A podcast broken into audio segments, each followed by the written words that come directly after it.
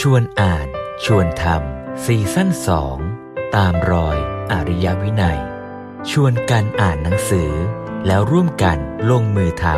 ำจากพุทธธรรม สู่การจัดตั้งวางระบบสังคม เพื่อการพัฒนาอย่างยั่งยืนสู่ความเป็นอริยะ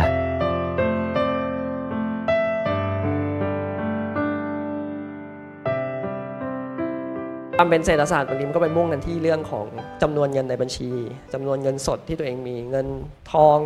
ทองแท่งนะหรือแม้กระทั่งว่าข้าวของต่างๆ ที่เรามีแล้วเราก็เร่งผลิตมาเพื่อขายขายขายขายก็อย่างที่ทิศบอกแล้วก็หลวงพ่อบอกเนี่ยว่า บางทีก็มุ่งไปขายกันจนดื่มไปว่ามัน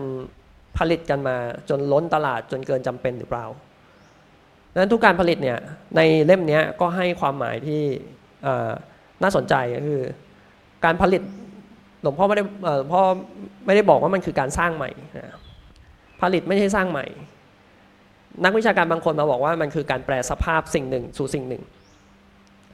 ซึ่งก็ดูเข้าทีขึ้น แต่ก็ยังไม่ใช่ทั้งหมด แต่มันมีบางอย่างที่น่าจะตรงกว่าก็คือว่าไอ้ทุกๆ การแปลสภาพเนี่ยมันมีการเสื่อมสลายของบางสิ่ง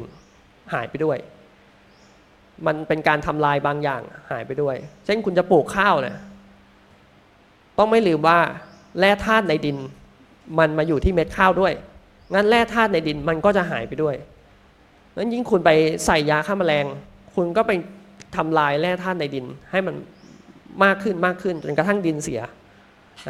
บางทีเราเร่งผลิตเร่งทำนานาปรัง แต่ก่อนก็ทำนาปีไงปีหนึ่งทำครั้งหนึ่งอันนี้ทำนาปังสามสี่รอบสองสารอบเงี้ยทำไป แต่ปรากฏว่าก็เป็นการดูดเอาทรัพยากรของธรรมชาติจริง ๆ ให้มันหมดไปหมดไปหมดไป อันนี้คือกระบวนการของเศรษฐศาสตร์เหมือนกัน มันเร่งผลิตกันจนที่ว่าเป็นการทำลายธรรมชาตินั่นเอง อันนี้ก็เป็นข้อหน้าระวังว่าถ้าทำไปแล้วเนี่ยมันก็จะกลายเป็นการทำให้ธรรมชาติมันยิ่งเสื่อมสลายเสื่อมโทรมลงไปเรื่อยๆเรื่อยๆเรื่อยๆได้ ก็ดีดีเหมือนกันที่ว่าณปัจจุบัน เศรษฐศาสตร์มามองมุมอื่นมามองมุมที่ใช้พลังงานสะอาด มามองมุมที่ให้ความสนใจต่อสิ่งแวดล้อมมากขึ้นนะฮะ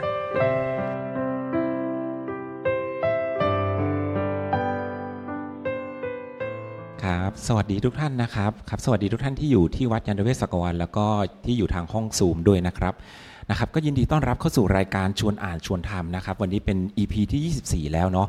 วันนี้เป็น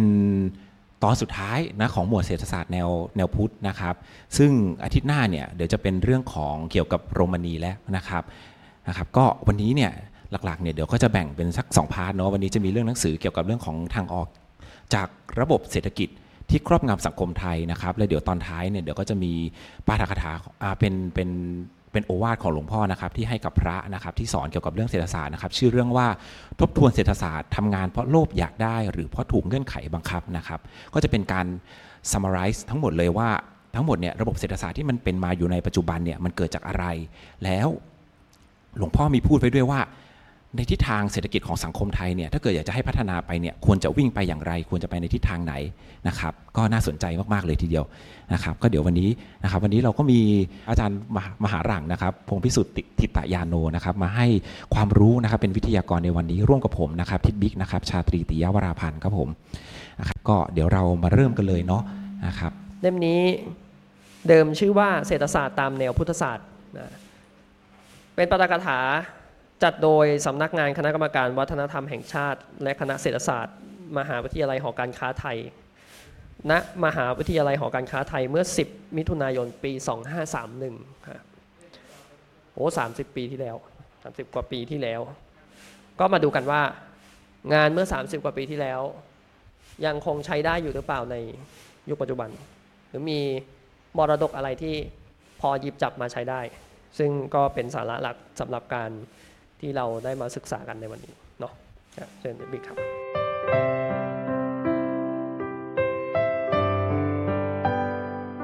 หลวงพ่อก็พูดเหมือนกันว่า คนความเข้าใจโดยของคนโดยทั่วไปเนี่ยในในสังคมเนี่ยหรือว่าไม่ไม่ว่าจะเป็นสังคมไทยหรือต่างประเทศก็ตาม ก็จะมองว่าเศรษฐศาสตร์เนี่ยเป็น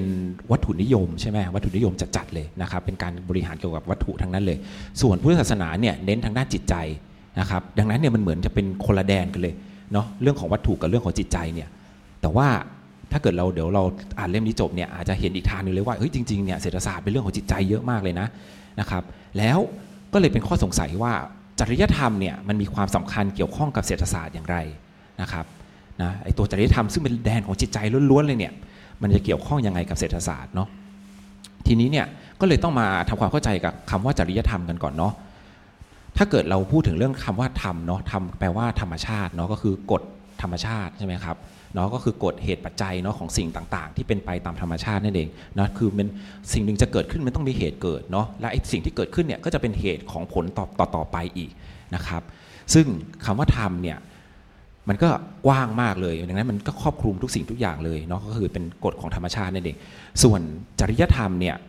จริยธรรมเนี่ยก็ต้องมาทำความเข้าใจกันว่าจริยธรรมเนี่ยหมายความว่าอะไรนะครับจริยธรรมเนี่ยก็คือหลักความประพฤติปฏิบัติ การดำรงตนในสังคม การเป็นอยู่ในชีวิตประจำวันเกี่ยวกับเรื่องของความดีความชั่ว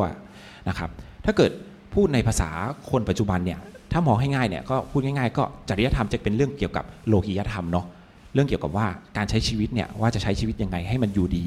นะครับส่วนธรรมเนี่ยก็จะครอบคลุมทุกอย่างเลยทั้งโลกิยธรรมแล้วก็โลกุตละธรรมด้วยนะครับนะส่วนตัวสัจธรรมเนี่ย นะซึ่งจะเป็นตัวธรรมแท้ๆเนี่ยมันก็คือตัวความจริง คือตัวสภาวะความจริงตามธรรมชาติ ความเป็นไปตามธรรมดา เป็นกฎเกณฑ์ของสิ่งที่หลายนะครับหรือที่พูดมาตอนต้นว่าเป็นกฎของธรรมชาตินั่นเองนะครับสัจธรรมก็คือธรรมทั้งหมดทั้งมวลนั่นเองนะครับทีนี้เนี่ยไอ้จริงๆเนี่ยไอ้เรื่องของเศรษฐศาสตร์เนี่ยมันไม่ได้เพิ่งจะมาในสมัยยุคอุตสาหกรรมนี่นะจริง ๆ มันมาตั้งแต่สมัยเพลโตแล้วก็สมัยอริสโตเติลแล้วนะครับก็คือเป็นตั้งแต่สมัยยุคกรีกโบราณแล้ว ทีนี้เนี่ย มันเพิ่งจะมาเจริญ เพราะว่าช่วงหลังจากยุคกรีกเนี่ยมันก็มีเรื่องของดักเอชเนาะก็ถูกกดขี่ทางทางจากจากศาสนาคริสต์นิดนึงนะครับก็เป็นช่วงระยะเวลาแล้วยาวนานพอสมควรเหมือนกัน พอหลังจากนั้นบุคคลก็เริ่มตื่นตัวขึ้นมาเกี่ยวกับเรื่องวิทยาศาสตร์นะแล้วก็มาสนับสนุนเรื่องของการเจริญในเรื่องของอุตสาหกรรมขึ้นมานะครับ ดังนั้นยุคอุตสาหกรรมเนี่ยมันพ่วงมาไม่ใช่แค่มาแค่อุตสาหกรรมอย่างเดียวมันพ่วงมาอีกเรื่องหนึ่งคือเรื่องของ specialization เนาะนะครับก็คือแยกแยกความรู้เนี่ยของแต่ละศาสตร์เนี่ยออกจากกัน นะครับอย่างเรื่องเศรษฐศาสตร์เนี่ยก็ถูกแยกออกมาเลยเป็นความรู้พิเศษเฉพาะด้าน ด้านหนึ่งเลยของชีวิตมนุษย์นะครับเป็นแค่ด้านเดียวเท่านั้นเองนะครับแต่พอนานๆเข้าไปเนี่ยมันดูดีมากเลยนะ ถ้าเกิดเราไปอยู่ในตลาดหุ้นอย่างเงี้ยเราก็เคยเห็นใช่ไหมเวลาเศรษฐศาสตร์เวลาเศรษฐศาสตร์บรรยายอะไรขึ้นมาสักอย่างหนึ่งอะมันมันรู้สึกว่าเศรษฐศาสตร์เนี่ยสามารถทำได้ทุกอย่างเลย เศรษฐศาสตร์สามารถแก้ปัญหาของมนุษย์ได้ทุกอย่างเลยอะคือเราสามารถเอาตัวเลขทางเศรษฐกิจอะมาแก้ปัญหาของมนุษย์ได้ นะครับซึ่งถ้าเกิดเราศึกษาไว้เลยเดี๋ยวเราจะรู้ว่ามันเป็นไปไม่ได้ เพราะว่าอะไรเพราะว่าอย่างที่บอกว่าพอมันแยกตัวออกมาเป็น specialization เนาะมันกลายเป็นว่าด้านอื่นอะมันก็ไม่ได้ไม่ได้สนใจ แต่ว่าชีวิตของมนุษย์อะมันมีมันมีทุกด้านเนาะมันมีหลายด้านมันไม่ได้แค่เรื่องของการกินอยู่อย่างเดียวด้วยซ้ำไม่ใช่เรื่องของเศรษฐกิจอย่างเดียวนะครับดังนั้นพอไปมาเนี่ยพอไอ้ specialization เนี่ยมันเจริญขึ้นมาเรื่อยๆ อุตสาหกรรมเจริญรุ่งเรืองขึ้นมาเรื่อยๆ ปัญหาก็เกิดขึ้นปัญหาระยะยาวก็เกิดขึ้น เกิดอะไรเกิดเศรษฐการพัฒนาเศรษฐกิจเนี่ยทำให้เกิดปัญหาสภาวะแวดล้อมเกิดขึ้น ใช่ไหมคนก็เลยเริ่มมาตระหนักกันว่าเฮ้ยเศรษฐกิจอย่างเดียวไม่ได้แล้วนะ เราต้องกลับมาดูเรื่อง 3 ด้านก็คือเรื่องของอีโคซิสเต็มนะครับมีเรื่องอะไรบ้างก็คือมีเรื่องของตัวมนุษย์เองของตัวเราเอง เรื่องของความสัมพันธ์ระหว่างมนุษย์กับสังคม แล้วก็ความสัมพันธ์ระหว่างมนุษย์กับสิ่งแวดล้อมนะครับ ซึ่งก็อันนี้ก็เป็นเป็นสิ่งหนึ่งที่ปัจจุบันเนี่ยกำลังให้ความสนใจกันมากๆเลยนะครับ เราพูดถึงเศรษฐศาสตร์ก่อน สมัยก่อนเนี่ยเศรษฐศาสตร์ก็จะสนใจเกี่ยวกับเรื่องการเมืองมากๆนะครับเพราะว่าแบบเฮ้ยการเมืองไปทางไหนเศรษฐศาสตร์ก็จะไปสนับสนุนการเมืองทางด้านนั้นนะสมมติว่าคนสนใจการบริโภคมากๆอย่างเงี้ยดังนั้นนักการเมืองก็จะเอาใจบุคคลใช่ไหมก็อยากให้คนมีสิ่งเสพบริโภคเยอะๆจะได้มีความสุขเยอะๆเศรษฐศาสตร์ก็จะไปสนับสนุนด้านนั้น ก็จะวิ่งไปตามการเมืองนะครับแต่ปัจจุบันเนี่ยเศรษฐศาสตร์หันกลับมามองเรื่องของสังคมสิ่งแวดล้อม เรื่องนิเวศวิทยามากขึ้นนะครับเพราะมนุษย์เริ่มรู้ตัวแล้วว่าเฮ้ยเดี๋ยวเราจะอยู่ในโลกนี้ไม่ได้แล้วนะ เพราะโลกนี้มันเริ่มเปลี่ยนสภาพไปแล้วจนกระทั่งชีวิตมนุษย์มันจะคงอยู่ไม่ไหวนะครับนะทีนี้หลวงพ่อก็ให้ข้อสังเกตว่าเฮ้ยถ้าเป็นอย่างเงี้ยเศรษฐศาสตร์ยังทำตัวอย่างนี้อยู่อะเหมือนแบบพอมีปัญหาเรื่องไหนเกิดขึ้นใช่ไหมแล้วเราก็ค่อยหันไปมองด้านนั้นเฮ้ยสมมุติว่าบ้านไฟไหม้ค่อยไปค่อยไปหาวิธีการดับไฟอะเออทำไมเราถึงไม่หาวิธีไม่ไม่สังเกตตั้งแต่แรกว่าเฮ้ยไฟมันจะไหม้เพราะอะไรใช่ไหมเออแบบเดียวกัน ดังนั้นเราควรจะรู้เสียก่อนว่าจริง ๆ แล้วอะ ความสัมพันธ์ของแต่ละอย่างเนี่ยมันเป็นกันยังไงมันมีความหมายอะไรบ้างในแต่ละศาสตร์แต่ละด้านเนี่ยแล้วก็มาศึกษาให้ชัด แล้วก็มาจัดให้มันถูกต้องตามหลักของเหตุและผลนะครับหลวงพ่อก็บอกว่าไม่ได้ปฏิเสธนะว่า specialization เนี่ยไม่ดีนะบางคนก็บอกว่าเฮ้ยอ้าวเนี่ยก็เพราะว่าคุณสนใจด้านเดียวเนี่ยมันก็เลยไม่ดีเนี่ยอ่า specialization มีดีนะ ดียังไง ดีตรงที่ว่าเราได้ศึกษาเข้าไปเกี่ยวกับเรื่องใดเรื่องหนึ่งเนี่ยพอเราศึกษาเข้าไปโดยละเอียดปุ๊บเราก็จะเห็นเหตุปัจจัยในเรื่องนั้นได้อย่างชัดเจน ใช่ไหมเราก็จะรู้ว่าอ๋อทำอย่างนี้มันน่าจะได้อย่างนี้ทำอย่างนี้จะได้อย่างนี้ แต่มันไม่ครบทุกด้านนะในเมื่อเรามีความรู้อย่างนี้แล้วใช่ไหมเราก็สามารถนำผลดีของมันมาใช้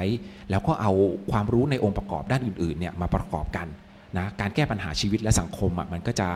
ดียิ่งขึ้นจะง่ายยิ่งขึ้นนะครับดังนั้นตัวเศรษฐศาสตร์เนี่ยก็อย่างแรกสุดเลยต้องไม่หลงตัวเองนะครับไม่หลงว่าเฮ้ยฉันคนเดียวฉันจะทำได้ทุกอย่างนะครับอย่างที่สองก็คือไม่มองว่าทุกทุกกิจกรรมในสังคมอะ มันเป็นกิจกรรมเฉพาะในเรื่องของเศรษฐกิจอย่างเดียว คือไม่ใช่ว่าจะจัดกิจกรรมอะไรขึ้นมาก็ดูแต่ตัวเลขดูแต่ตัวเงินอย่างเงี้ยนะครับ หรือว่าอย่างที่3นะครับก็จะต้องมองว่าตัวเองเนี่ยมันจะต้องไปเชื่อมต่อวิชาการด้านไหนจุดไหนนะครับ แล้วจะส่งทอดกันยังไงนะจะแบ่งภาระกันยังไงจะส่งต่อกันยังไง เพื่อให้การแก้ปัญหาเนี่ยไปเป็นไปได้ด้วยดียิ่งขึ้นนะครับ ความเป็นเศรษฐศาสตร์บางทีมันก็ไปมุ่งกันที่เรื่องของจำนวนเงินในบัญชีจำนวนเงินสดที่ตัวเองมีเงินทองทองแท่ง นะหรือแม้กระทั่งว่าข้าวของต่างๆ ที่เรามีแล้วเราก็เร่งผลิตมาเพื่อขายขายขายขายก็อย่างที่ทิศบอกแล้วก็หลวงพ่อบอกเลยว่า บางทีก็มุ่งไปขายกันจนดื่มไปว่ามันผลิตกันมาจนล้นตลาดจนเกินจำเป็นหรือเปล่านั้นทุกการผลิตเนี่ยในเล่มนี้ก็ให้ความหมายที่น่าสนใจก็คือ การผลิตหลวงพ่อไม่ได้หลวงพ่อไม่ได้บอกว่ามันคือการสร้างใหม่นะ ผลิตไม่ใช่สร้างใหม่ นักวิชาการบางคนมาบอกว่ามันคือการแปลสภาพสิ่งหนึ่งสู่สิ่งหนึ่ง ซึ่งก็ดูเข้าทีขึ้น แต่ก็ยังไม่ใช่ทั้งหมด แต่มันมีบางอย่างที่น่าจะตรงกว่าก็คือว่าไอ้ทุก ๆ การแปลสภาพเนี่ยมันมีการเสื่อมสลายของบางสิ่งหายไปด้วย มันเป็นการทำลายบางอย่างหายไปด้วย เช่นคุณจะปลูกข้าวเนี่ยต้องไม่ลืมว่าแร่ธาตุในดิน มันมาอยู่ที่เม็ดข้าวด้วย งั้นแร่ธาตุในดินมันก็จะหายไปด้วยนั้นยิ่งคุณไปใส่ยาฆ่าแมลง คุณก็ไปทำลายแร่ธาตุในดิน ให้มันมากขึ้นมากขึ้นจนกระทั่งดินเสีย บางทีเราเร่งผลิตเร่งทำนานาปรัง แต่ก่อนก็ทำนาปีไงปีหนึ่งทำครั้งหนึ่งอันนี้ทำนาปังสามสี่รอบสองสารอบเงี้ยทำไป แต่ปรากฏว่าก็เป็นการดูดเอาทรัพยากร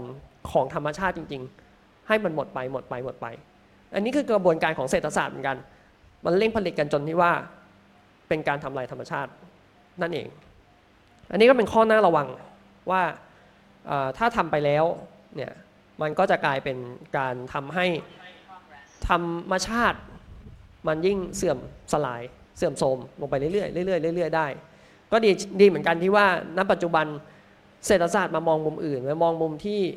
ใช้พลังงานสะอาด มามองมุมที่ ให้ความสนใจต่อสิ่งแวดล้อมมากขึ้นนะฮะก็คิดว่าแต่ไม่รู้ว่าจะทันหรือเปล่านะ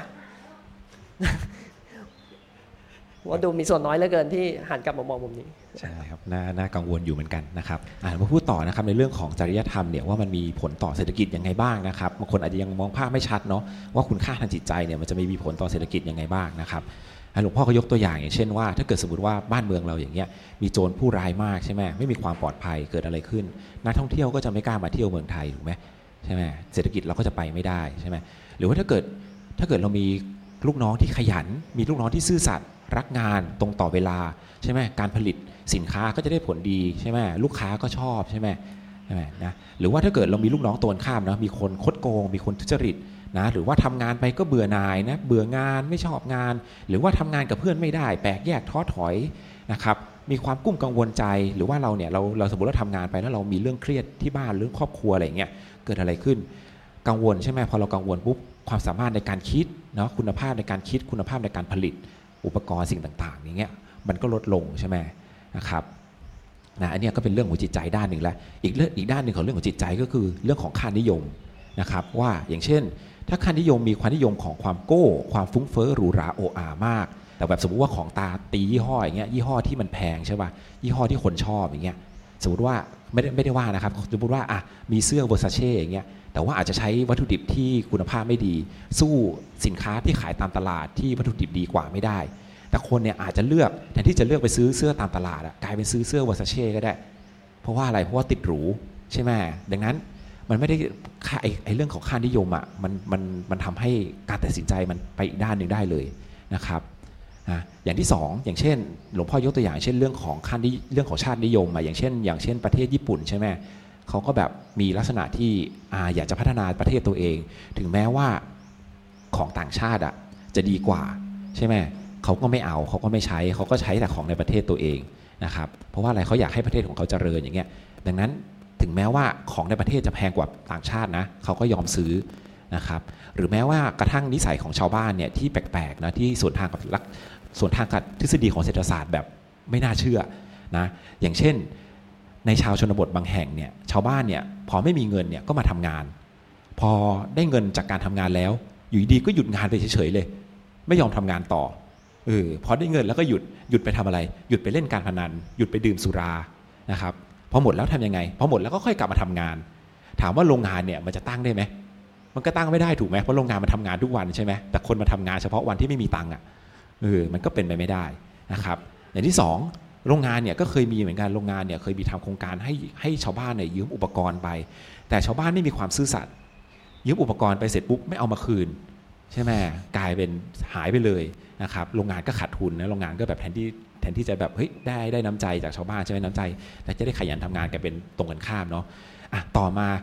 หลวงพ่อก็เล่าว่าหลวงพ่อก็เล่าว่าเคยได้ยินว่ามีคนเล่าให้ฟังว่าที่ด่านเกวียนโคราชอะ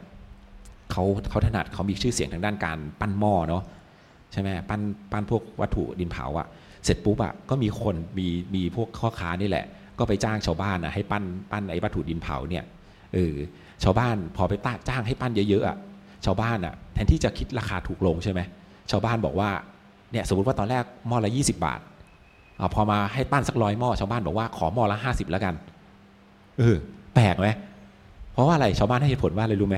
ชาวบ้านให้เหตุผลว่าเขาอะมีพอกินอยู่แล้ว เขาขี้เกียจทำเขาไม่อยากจะยุ่งวุ่นวายมากขึ้นพูดง่ายๆเหมือนให้ราคาแบบฉันไม่ทำอะนะมันก็แบบเป็นชาวเป็นเป็นแบบพอฟังอย่างเงี้ยนักเศรษฐศาสตร์ก็จะงงแบบว่าเฮ้ยเฮ้ย ผิดสิเฮ้ยปกติเราผลิตมากมันก็ต้องถูกดิกลายเป็นผลิตมากกลายเป็นแพงขึ้นด้วยนะเออนะครับหรือว่าเนี่ยก็อย่างแล้วก็มีหลวงพ่อก็ยกตัวอย่างอย่างเรื่องของค่านิยมที่ที่แบบในสังคมไทยอะอย่างเช่นเรื่องของการติดโก้ใช่ไหมพอติดโก้มากๆเกิดอะไรขึ้น ติดโก้จริง แต่คนไม่มีเงินอะพอไม่มีเงินทํำยังไง ก็กู้หนี้ใช่ไหมสมมติว่าเราก็ไปกู้กู้ธนาคารมาไปกู้เงินจากนู่นจากนี่มา แล้วก็เอามาซื้อของ แล้วก็มาอวดมาแบบแข่งฐานะกันว่าแบบโอ้ยฉันมีแล้วนะฉันถอยรถไม่ได้แล้วนะ ฉันมีนาฬิกายี่ห้อนี้ ฉันมีมือถือรุ่นนี้ยี่ห้อนี้นะแล้วแบบแต่จริงๆอะมันเป็นแบบเราก็ไปกู้เข้ามาเนาะมันก็ไม่ใช่สมบัติที่แบบอ่าแบบได้มาแต่ว่ามันก็มากับพร้อมกับความทุกข์อะเออนะครับนะแล้วก็มีอีกนะแม้กระทั่งเรื่องของโฆษณาเนี่ยเราอย่างที่เราเห็นในปัจจุบันอะโฆษณาหลายๆอย่างอะก็เร้า พยายามเร้าคนนะเราผู้บริโภคให้ซื้อสินค้ามากขึ้น เร้าขานความต้องการให้มากขึ้นทั้งทั้งที่หลาย ๆ ครั้งอะบางทีเราเราซื้อของอะเหมือนเราแบบช้อปปิ้งในลาซาด้าอย่างเงี้ยแบบซื้อเสื้ออย่างเงี้ยบางทีก็แบบเราก็กดซื้อเสื้อนะกดเสร็จปุ๊บซื้อมาเสร็จปุ๊บแล้วเราก็ไปดูในตู้ ไม่มีที่ใส่นะเออแบบเฮ้ยมันเยอะจนล้นตู้แล้วอะเราก็ไม่รู้จะทํำยังไงอะเราก็ซื้อมาแล้วอะซื้อมาด้วยความต้องการอะเพราะว่าแบบเฮ้ยเราเห็นตรงนู้นก็สวยตรงนี้ก็สวยเนาะว่าโฆษณามันก็เร้าความต้องการให้มากขึ้น นะหลวงพ่อก็บอกว่าเฮ้ยในเมื่อมันมันเราขึ้นได้อะเฮ้ยเราก็สามารถไอความต้องการในเมื่อมันสามารถทำให้ขึ้นได้อะมันก็สามารถทำให้ลดลงได้เช่นกันนะเออถ้าเรารู้วิธีการนะครับ คือเคยไปคุยกับคนไทยที่ไปทำไปเป็นพนักงานอยู่ที่สวิตเซอร์แลนด์ทำนาฬิกา คือเราเราเชื่อถือในคุณภาพของสวิตเมดอยู่แล้วในการทำนาฬิกาสวิตเนี่ยว่ามันดีมันคงทนมันมันอยู่นาน แต่ว่ามาถึงจุดหนึ่ง นโยบายของบริษัทเนี่ยออกมาบอกว่าจะใช้วัตถุดิบเนี่ยเขาเรียกว่าอะไงว่าอุปวัสดุอุปกรณ์เนี่ยที่มันคุณภาพด้อยลงทำนาฬิกาที่มันทนน้อยลง เพราะว่าถ้าเกิดทำนาฬิกาที่มันทนมากเนี่ยขายไม่ได้ ก็มุมมุมคิดของนักเศรษฐศาสตร์ก็ ก็คงจะประมาณนี้นักธุรกิจประมาณนี้ก็คือก็จะทนไปแล้วแล้วมันไม่มันไม่ไม่รู้จะซื้อทำไมต่อ ก็ในเมื่อมันใช้ได้นาน ก็กลายเป็นว่านักธุรกิจก็พยายามจะกระตุ้นเรากับความต้องการใหม่ ๆของคนที่ที่อยากจะได้ก็มีใหม่ ๆ แต่ลืมไปว่าแล้วของเดิมอะมันเป็นขยะ แล้วไปจัดการไงกับมันต่อใช่ไหมทีนี้ ซึ่งในในบริษัทในญี่ปุ่นก็มีจริงๆในแต่ก่อนมียี่ห้อหม้อหุงข้าวเลยไม่รู้ที่เขาใช้กันจนสนิมขึ้นอะ แล้วโรงงานนั้นก็เจ๊งไปก็จริง ๆ มันก็ควรจะอยู่ได้นะ แต่ก็เลยมองว่าเอ้ยไอการที่ทำให้มันอยู่ไม่ได้เนี่ย หรือมันเป็นเพราะว่ามนุษย์เรามันเหงาเกินไปพอมันมีของดีของที่ใช้ได้นานแล้ว ไม่รู้สึกไม่พอใจ รู้สึกมันฟุ้งซ่านเวิงว้างหรือไงก็ไม่รู้ก็เลย ก็เลยต้องหาซื้อของใหม่ๆ มาเพื่อชดเชยความเหงา ซึ่งก็ก็เป็นวิธีการหนึ่งของการชดเชยความเหงาของคนยุคปัจจุบันจริง ๆ เดียวดายเปล่าเปลี่ยวอยู่ในคอนโด ก็เลยกดสั่งอะไรอย่างลาซาด้าแบบที่แบบที่ทิดบอก เวลาสั่งได้ของมารู้สึกว่ามันเป็นเหมือนได้ของขวัญมันเกิดเป็นของใหม่แบบวืบขึ้นมา แล้วก็เล่นล้อกับอารมณ์แบบนี้ไปเรื่อยๆเรื่อยๆเรื่อยๆโอเค ถ้าคุณมีตังก็เรื่องหนึ่งนะ แต่ก็อย่าลืมว่าข้าวของที่มันได้มามันก็มีขยะเป็นขยะด้วย ก็นักธุรกิจก็คงจะจับตรงนี้ได้นักเศรษฐศาสตร์คงจับตรงนี้ได้แต่ แต่ต้องไม่ลืมว่าในอย่างที่ที่ย้อนกลับไปที่คำความหมายของการผลิตว่า เมื่อแปลสภาพจากสิ่งหนึ่ง มันทำลายสิ่งหนึ่งมาด้วยนะนะอย่างเช่นเรื่องแบบนี้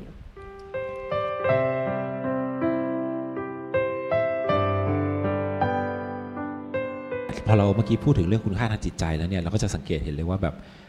ถ้าเกิดแบบคนอะมันไม่มีความตั้งใจทำงานอะมันก็จะแบบไอ้ทฤษฎีเศรษฐศาสตร์เนี่ยมันใช้แทบไม่ได้เลยนะครับแล้วหลวงพ่อก็ยกตัวอย่างอย่างเช่นว่าเรื่องเศรษฐศาสตร์เนี่ยมันไม่ค่อยสนใจเรื่องจริยธรรมเท่าไหร่นะในต่างต่างประเทศอะแล้วทำไมต่างประเทศอะทฤษฎีเศรษฐศาสตร์มันมันถึงใช้ได้ แล้วหลวงพ่อก็บอกว่าเพราะว่าประเทศตะวันตกเนี่ยมันมี work ethic นะครับก็คือมีจริยธรรมในการทำงานนะซึ่งเป็นรากฐานของความเจริญของระบบเศรษฐกิจในตะวันตก แล้วก็เป็นรากฐานของความเจริญของยุคอุตสาหกรรมเลยทีเดียว นะครับทีนี้เนี่ยพอคอมมาอยู่ในเมืองไทยอะพอต่างต่างประเทศอะเขาก็เลยไม่ได้สนใจเรื่องนี้ เพราะว่ามันเป็นเขาเรียกว่าเป็น culture ของเขาไปแล้ว มันเป็นค่านิยมของเขาไปแล้วอะเออมันเป็นแบบไม่ใช่ค่านิยม ต้องเรียกว่าเป็นวัฒนธรรมเนาะเป็นวัฒนธรรมของประเทศของคนในในชาติเขาไปแล้วที่มี work ethic ในการทำงานนะครับแต่ทีนี้พอมาอยู่ในวัฒนธรรมอีกวัฒนธรรมหนึ่งเนี่ยที่ไม่ได้สนใจเรื่องนี้เท่าไหร่นะอย่างเช่นเมืองไทยอย่างเงี้ยเมืองไทยในน้ำมีปลาในนามีข้าวเนาะ ก็แบบเรื่อยๆทำอะไรเรื่อยๆนะมันก็เลยแบบไม่ค่อยมีจริยธรรมในการแสวงหาที่แบบขยันหมั่นเพียรเท่าไหร่ work ethic มันต่ำมันไม่ค่อยเยอะเท่าไหร่นะครับเนี่ยทีนี้ผลลัพธ์ที่ได้อะมันก็เลยไม่ได้ได้ไม่เหมือนกันเนาะไอ้ทฤษฎีที่มันเคยใช้ได้ในตะวันตกอะพอเอามาใช้ในเมืองไทยก็แบบลุ่มๆดอนๆมากๆเลยนะครับ แล้วก็อย่างเงี้ยเหมือนที่บอกว่าผลิตของอะแทนที่แบบราคามันจะควรจะลดลงใช่ไหมกลายเป็นผลิตเยอะขึ้น ราคากลับแพงขึ้นด้วยซ้ำเพราะว่าคนอะติดโก้ติดหรูอย่างเงี้ย เนี่ยหลวงพ่อก็เลยยกตัวอย่างแบบมีมีโยมที่เขามีลูกอะอยู่มีคือเขาอย่างคนไทยอย่างเงี้ยไปใช้ชีวิตอยู่ในอเมริกาใช่ไหมแล้วก็มีลูกไปเรียนอยู่ที่เมืองนอกใช่ไหมทีเนี้ยอ่าทีเนี้ยเด็กก็มีญาติอยู่คนไทยเป็นเด็กคนไทยอย่างเงี้ยญาติญาติไม่ใช่ญาติเด็กอะเป็นพ่อแม่นี่แหละ พ่อแม่ที่อยู่ที่เมืองไทยเนี่ยอีกอีกครอบครัวหนึ่งเป็นญาติกัน ก็ไปเที่ยวอเมริกา เสร็จปุ๊บพอพ่อแม่ไปถึงอเมริกาปุ๊บอะเขาก็ถามคำถามแรกเลยว่า จะไปซื้อพวกกระเป๋าหลุยส์วิตตองที่ไหน เออ เพราะว่าอะไรเพราะว่าลูกอยากได้เออ แล้วเขาก็ถามกลับว่า คนที่พ่อแม่ที่อยู่อเมริกาเขาก็สงสัยนะ เออเขาก็ถามกลับว่าเฮ้ยจะซื้อไปทำไม เออ เพราะว่าอะไรเพราะว่าลูกเขาอะที่อยู่ที่อเมริกาไม่ซื้อนะ เออ เพราะว่าอะไรเพราะว่าเขาสอนให้ใช้เงินให้เป็นเออเพราะเขารู้ว่าการทำงานมันมีเวอร์เอติกไงการทำงานมามาได้มาอย่างยากยากลำบากอะอุตสาหกรรมอะเออมันได้มาอย่างยากลำบากดังนั้น คุณต้องรู้จักใช้ก่อน เออไม่ใช่แบบว่าเฮ้ยจะติดโก้อย่างเดียว หาให้ได้ก่อนอะเออมันจะติดโก้มันต้องหาให้ได้ก่อนอะไม่ใช่ว่าแบบจะใช้ใช้เลยที่แบบยังหาไม่ได้แล้วก็จะใช้เยอะๆอย่างเงี้ยนะครับนะดังนั้นคนอเมริกาเนี่ยก็ไม่ได้ไม่ได้ไม่ได้ฟุ้งเฟ้อเหมือนคนไทย หรือแม้กระทั่งว่าก็เคยมีเนี่ยชาวนักท่องเที่ยวไทยอะไปถาม บอกว่าอยากจะไปเที่ยวตกกลางคืนใช่ไหมอยากจะไปเที่ยวแบบอยากไปเที่ยวผับเที่ยวบาร์ในอเมริกาอย่างเงี้ยเออคนอเมริกาบอกว่ามีที่ไหนบ้านเขาไม่มี เออบ้านเขาตกกลางคืนเขาก็พักผ่อนนอนหลับกันหมดแล้ว แต่บ้านเมืองเรานี่แหละนะที่ไม่เหมือนเขาคือบางทีเราก็ก๊อปปี้เขามาเราโดยที่เราแบบ เราก็ก๊อปมาเฉพาะสิ่งที่เราอยากได้อะแล้วเราก็มาพอมันไปอยู่ใน c u เจอร์คนไทยอะมันก็แบบบางอย่างมันก็ได้มาไม่เต็มร้อย แล้วบางอย่างก็เอามาใช้ไม่ได้จริงเนาะนะครับ ทีนี้เนี่ยพออยู่เศรษฐศาสตร์เนี่ยก็บอกว่าตัวเองอะนะไม่สนใจเรื่องของของคุณภาพของความต้องการนะ คือสนใจแค่ว่าเฮ้ยความต้องการมันมาอย่างเงี้ยฉันจะตอบสนองความต้องการยังไง ไม่สนใจว่าคุณภาพความต้องการเป็นแบบไหนนะครับแต่ยังไงอะโดยธรรมชาติอะมันก็หนีไม่พ้น เพราะว่ามันขัดกับความเป็นจริงทางธรรมชาติไอ้ตัวแปรที่เขาบอกว่าเขาไม่สนใจอะอย่างเช่น จริยธรรมเนี่ยที่มันไม่เหมือนกันอะมันก็ส่งผลลัพธ์ต่อระบบสังคมอย่างหลีกเลี่ยงไม่ได้เลย หรือว่าระบบการบริโภคค่านิยมเนี่ยอย่างหลีกเลี่ยงไม่ได้เลยนะครับถ้าเกิดเราเห็นความสำคัญของจริยธรรมต่อเศรษฐกิจเนี่ยอย่างเช่น การมีความสันโดษนะครับ สันโดษก็คือรู้จักใช้อะนะครับรู้จักใช้ตามตามเหตุตามผลว่าวัตถุชิ้นเนี้ควรใช้อย่างไรนะครับ ความเชื่อกรรมนะรู้ว่าเฮ้ยเหตุปัจจัยมันมายังไง เรื่องกรรมก็คือเรื่องของเหตุปัจจัยนั่นแหละเรื่องของการกระทำนะครับ เรื่องของการปรงอนิจจังให้ถูกต้องว่าเฮ้ยทุกสิ่งอะมันมีการเปลี่ยนแปลงนะในในที่นี้หมายความว่าการเปลี่ยนแปลงนะที่สิ่งมันมีการเปลี่ยนแปลงนะมันทั้งดีมันทั้งดีขึ้นก็ได้ หรือว่าแย่ลงก็ได้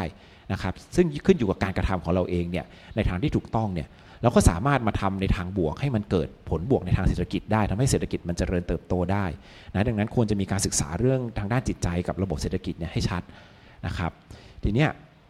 ก็ต้องมาดูว่ากลับมาดูตัวประเทศไทยเองเนี่ยว่าการพัฒนาเศรษฐกิจเนี่ยที่ไม่ค่อยได้ผลดีเนี่ยปัญหามันอยู่ที่อะไรกันแน่นะมันอยู่ที่ขาดทุนคือไม่มีไม่มีทุนทรัพย์ที่จะทำหรือว่าขาดไอตัวธรรมะตัวเนี้ยคือความรู้ความเข้าใจที่ถูกต้องกันแน่นะครับ ถ้าตอบว่าขาดความรู้ความเข้าใจที่ถูกต้อง หรือว่าขาดธรรมเนี่ยแสดงว่าไอ้ตัวจริยธรรมเนี่ยมีผลมาก ๆ เลยนะอย่างที่ยกตัวอย่างให้ฟังตอนต้นเนี่ยว่าเขาเจอคนไทยเนี่ยเป็นลักษณะอย่างนี้เนาะคือจริง ๆ เมื่อกี้ที่พูดมาก็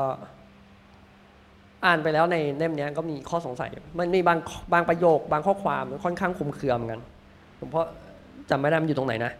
แต่หลวงพ่อพูดคำเกี่ยวกับเรื่องของคำว่ารากรากฐานจริยธรรม รากฐานจริยธรรม ก็ไปค้นข้อมูลไม่มีคำความหมายของคำนี้ ซึ่งเราก็งงเหมือนกันว่า มันจริง ๆ มันแปลว่าอะไร แต่ว่าอันนี้พอมาไข้ควรอยู่แล้ว แล้วก็พอจะนุมานเราได้ว่า ก็อย่างที่ทีพูดมาคือ การเติบโตบวกกับทรัพยากร บวกกับการสภาพสังคมของต่างประเทศมันแตกต่างกัน ดังนั้นจริยธรรมของเขามันจึงมีรูปแบบหนึ่ง รูปแบบที่ล้อกันไปกับกับทรัพยากรที่มันมีปรากฏ แต่ของเราทรัพยากรมันมีแบบหนึ่ง เราก็จะมีจริยธรรมที่ปฏิบัติต่อทรัพยากรอีกแบบหนึ่ง ดังนั้นทุกวันนี้วิชาเศรษฐศาสตร์เราเอาจากยุโรปใช่ไหมมาใช้กับประเทศไทย ซึ่งอองค์ความรู้แล้วก็สิ่งที่ปรากฏอยู่มันเป็นอยู่มันต่างกันมาก ดังนั้นก็เลยกลายเป็นว่าเราเอาเศรษฐศาสตร์มาใช้ในถิ่นที่รากฐานทางจริยธรรมมันแตกต่างกัน แล้ว น่าจะประมาณว่าหลวงพ่อบอกว่ารากฐานจริยธรรมของเรามันมันไม่ได้เข้มแข็งขนาดนั้นเราเราต่างจากเขามาก แล้วกระบวนการทางเศรษฐศาสตร์ของเรามันก็เลยกลายเป็นคนละแบบกันในตัวกิจกรรมเนี่ยในตัวกิจกรรมเดียวกันเนี่ยถ้าเกิดเรามองในแง่ของจริยธรรม หรือว่าในแง่ของตัวเศรษฐกิจเนี่ยมันสามารถมองได้ได้ต่างกันมากเลยนะ อย่างเช่น ในเรื่องถ้าสมมติว่าเราเรายกตัวอย่างอย่างเช่นเรามานั่งฟัง